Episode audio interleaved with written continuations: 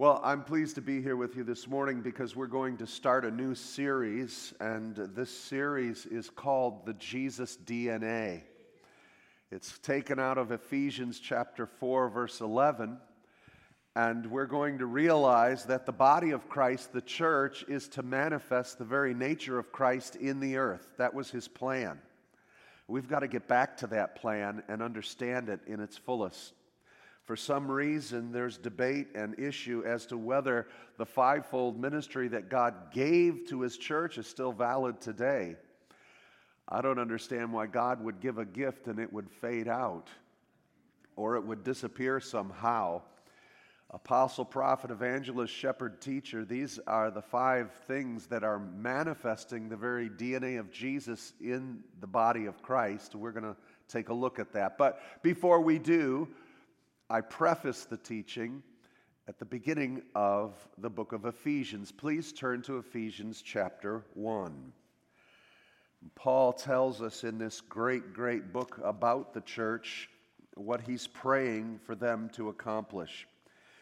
Ephesians chapter 1, the book of Ephesians is a grand and glorious book on the nature of the church. So if you would read through the book of Ephesians seven times by the end of the day, and then maybe every day, all right, I'll let you decide how many times, but keep reading the book of Ephesians. Let's keep reading it. Let's absorb it. Let's understand it. I tell young pastors this. I often uh, teach them take a book and in the summer or for the year, study it, study it. Get to know that book. Read it over and then over again. Become an expert in that book. And if you'll do this year after year, you're going to gain a great depth. So for us, it's the book of Ephesians right now. Amen? And so this is the preface to our study, and it begins in Ephesus, Ephesians chapter 1. And uh, Paul is exhorting them of their great faith, how wonderful it is. He heard about them and what God's doing with them. But I want to give you just the crux of the matter Ephesians 1 22 and 23. You can highlight this.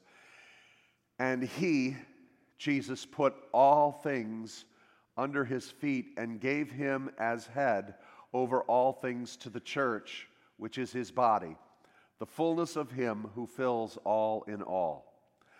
God has designed something that has never been before, that was executed in the death, burial, resurrection, and ascension of Jesus Christ, so that God put all things under His feet. Under whose feet? Jesus' feet. And gave Him as head over all things to the church.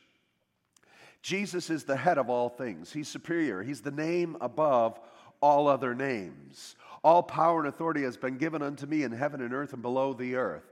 Jesus stands in full authority over the cosmos.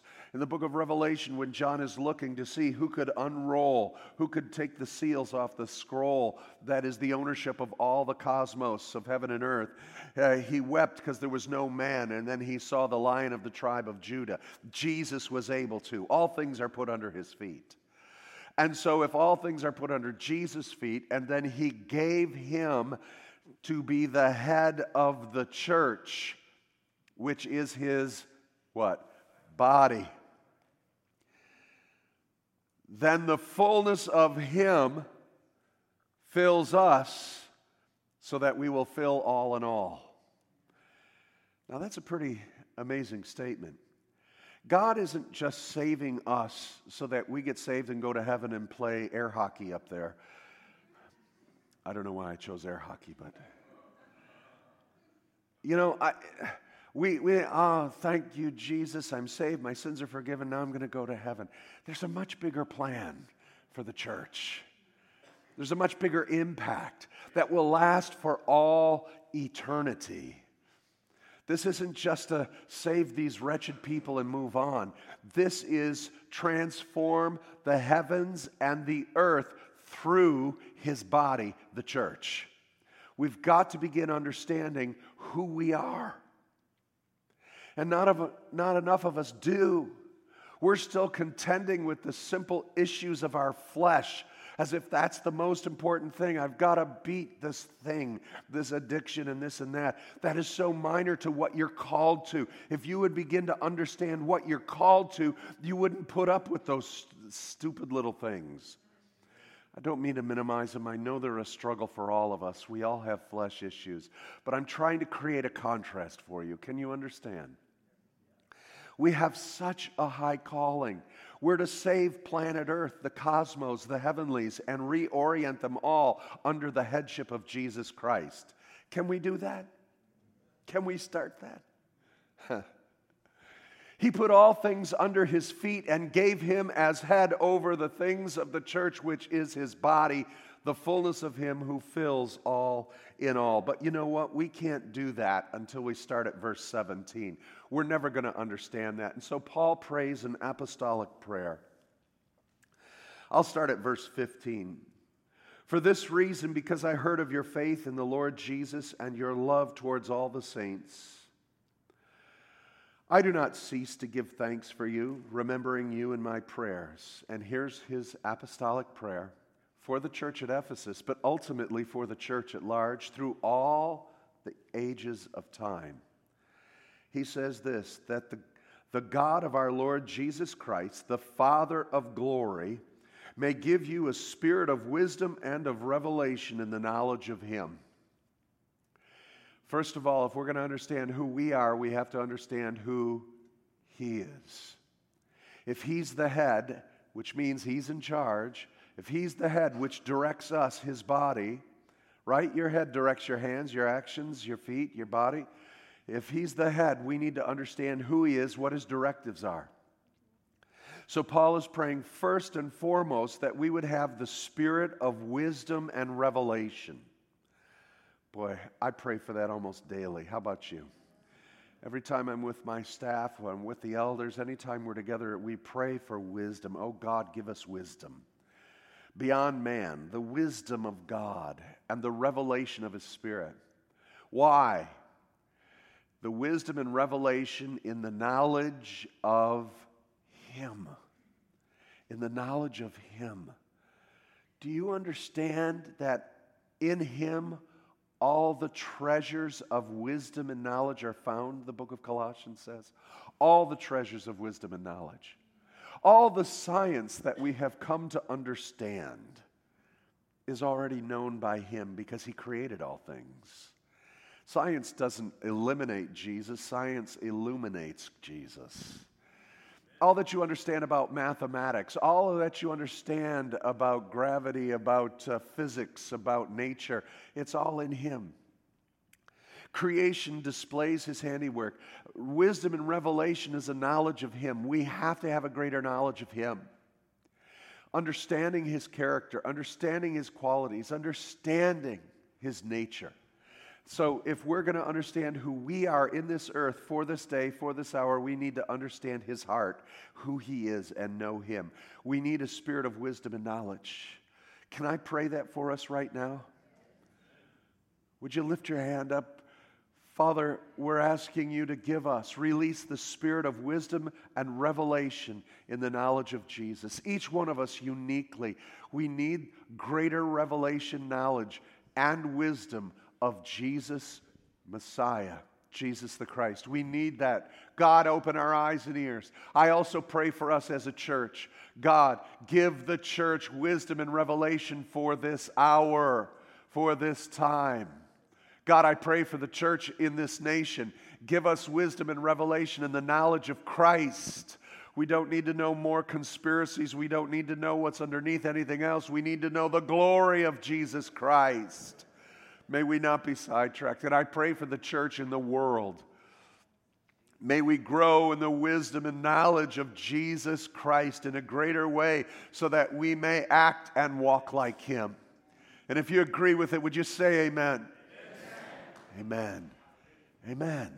That's what he's praying for. And he's praying for three things in this prayer. This wisdom and knowledge is going to give the church three things. He goes on saying this in verse 18, giving us purpose. Having the eyes of your heart enlightened. Uh, You ever see you have eyes in your heart? What does that mean? Eyes of your heart. The depth, the, the depth of your soul would be enlightened, that you may know what is the hope to which He has called you. The hope to which He's called us. There is a hope that we have as the church.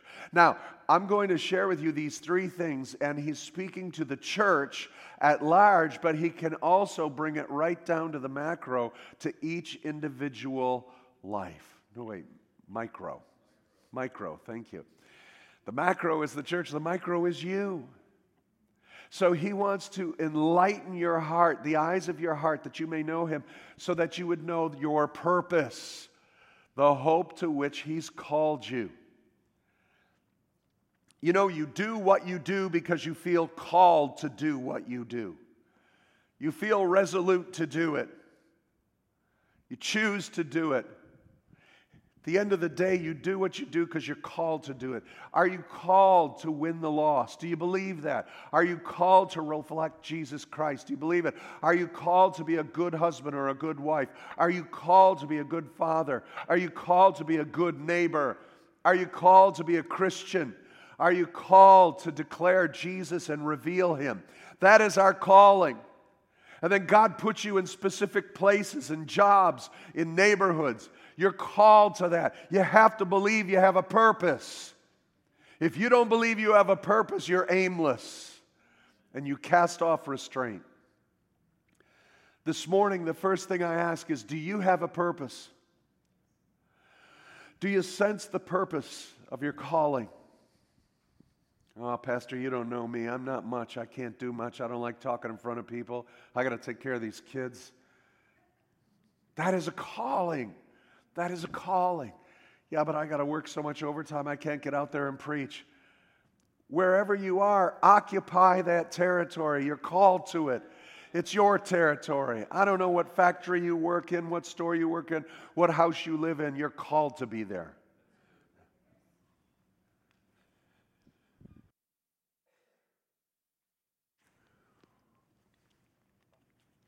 The Bible says that he divided the nations according to his purposes. You ever look at a map and wonder why does like Florida have that hook over there and another state had who set up these things? Men did, but you know why? And nations did. You know why? Because God wanted it that way. He set the boundaries of every nation. Because there's a reason specific to the calling that he has to accomplish. One day we're going to see how all of this works together. So amazing. I don't know what you've been through, but you've been through what you've been through because you're called to it. So start working it. You have a purpose and you have a calling. Will you receive that this morning?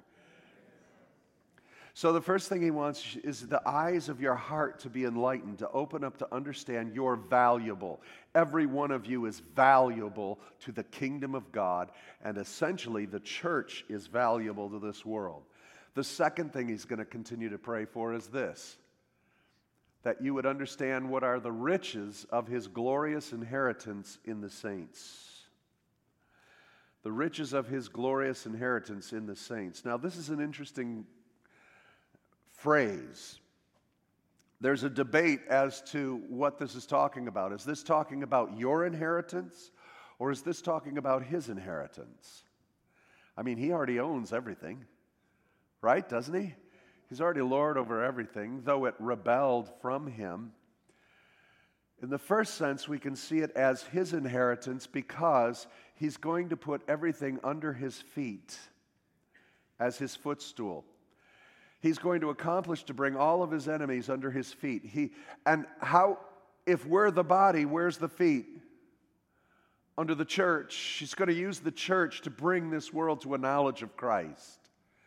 His inheritance is, to, is from us that as we've inherited, it's a dual concept, as we've inherited all the riches of His glory, as we've inherited all the promises that God has ever made, they're yes in Christ Jesus.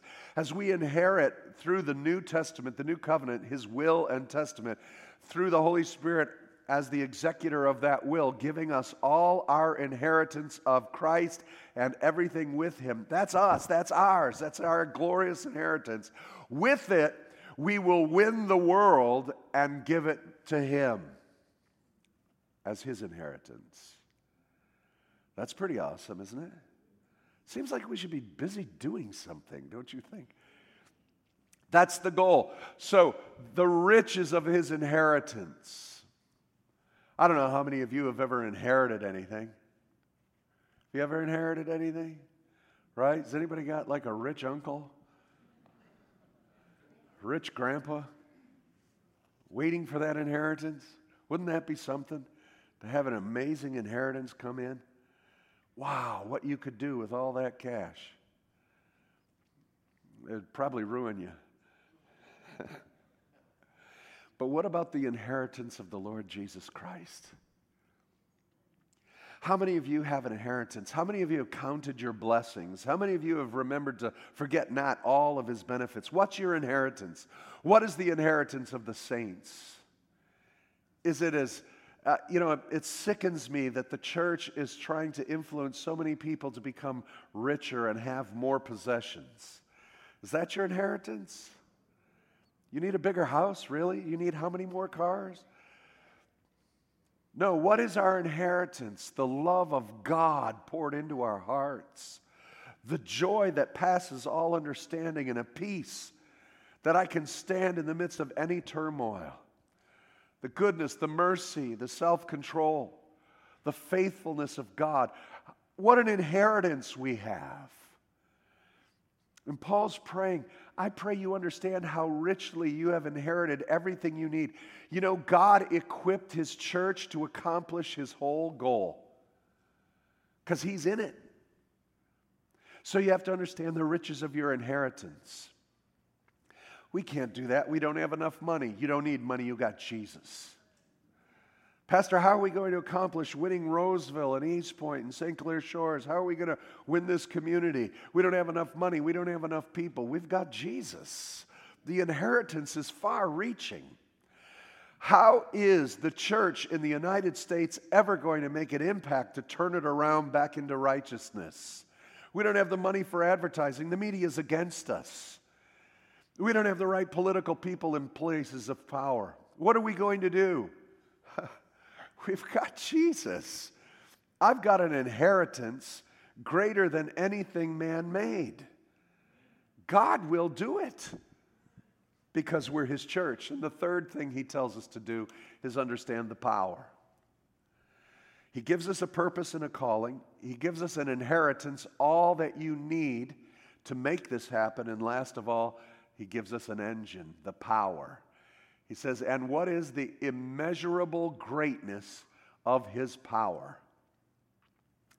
What do you think immeasurable means? Come on, genius. You really can't measure it, right? it's not that hard. It's immeasurable. This power, is it better than a nuclear bomb? Is it greater than the force of life and death itself? Is it greater than all the heavens? Is it, in fact, greater than all of the physical universe? Yes. Is it greater than the physical and the spirit realm? Yes. It's immeasurable because it's Him. He is above all these things. The immeasurable greatness of His, po- excuse me, of His power toward us who believe according to the working of his great might. This is a power that is in the church. It is also a power that is in each one of you. Where two or more are gathered, I'm in the midst. There's the church. We don't have to have a lot of people here. We've got the power of the resurrection within us. We've got the power of the resurrection that made the same power that raised Christ from the dead, the power that made the planets, the sun, the moon, the stars, the power that set the earth in its rotation, the power that cancels death, the power over the grave and sin. that is within you. That is within me. Do you understand why he's praying for this, for the church to wake up and get it? We're anemic. We're weak. We're distracted. Paul's praying, this prayer still echoes in the heavenlies. Oh God, may they understand their purpose and calling. Oh God, may they understand what they possess. And may they understand the power that stands behind them to accomplish it. We sing this morning to encourage one another that we would be strong enough to endure. But we're to lead. And here's the conclusion.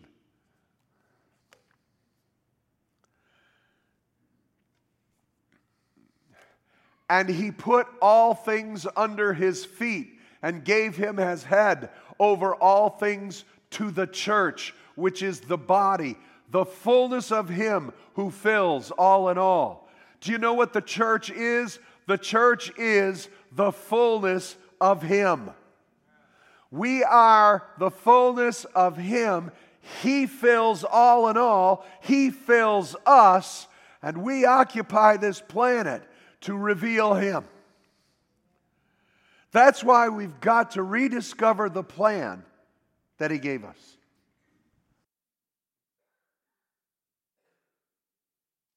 Anytime I get a cold, it attacks my throat.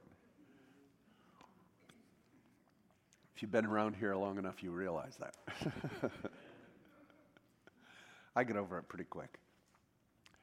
He put all things under his feet, gave him his head over the church, his body, the fullness of him. We are the fullness of him. You know, the church has already changed the world we forget what God has done through his church already. Uh, Tom Holland is a writer and a historian and an atheist. But as he studied history and he looked at world history and its evolution of governments and authorities and people, he said this about Christianity. He wrote that he realized the ancients were cruel and their values were utterly foreign to him. The Spartans routinely murdered imperfect children. It was common. The bodies of slaves were treated like outlets for the physical pleasure of those with power. Infanticide was common. The poor and the weak had no rights. This was the world and every civilization in it. It was brutal, it was cruel. He asked himself, How did we get here from that. And as he studied history and as he studied civilizations, he came up with one answer Christianity. The church revolutionized the understanding of sex and sexuality, the understanding of marriage, the demanding that men control themselves, and also prohibiting all forms of rape. Christianity confined sexuality within monogamy. It's ironic that these are now the very standards that Christianity is derided. Christianity elevated women, it abolished slavery. Christianity utterly transformed the world we know. That's the church, that's the gospel. In fact, today, the appeal for justice, the, the appeal for what is right, the appeal uh, to respect each other's rights and honor one another, it all comes from Christianity. The, the sense of ethics and the sense of morality all stems from the church. Everybody's using it. If you would understand human nature and the way civilizations have been in the past, what could have radically changed the world into what we have now? One thing Christ in the church we would be utter fools to neglect what Christ has done in our midst. We have a calling, brothers and sisters. We have an inheritance, a power to accomplish this goal and to be the fullness of Him that fills all in all. Where there is a lack, go fill it with Jesus. Where there is ignorance, bring the light. Where there is hatred, bring love. Where there's injustice, bring Christ. We're the only hope for this world. Christ in us, the hope of glory. This is the church Paul's talking about. This is the church that God is declaring. The fullness of Christ is in us. But what does that look like? And that's the preface to what it means to have the DNA of Jesus. We are to be Christ for this dying world. Would you bow your heads?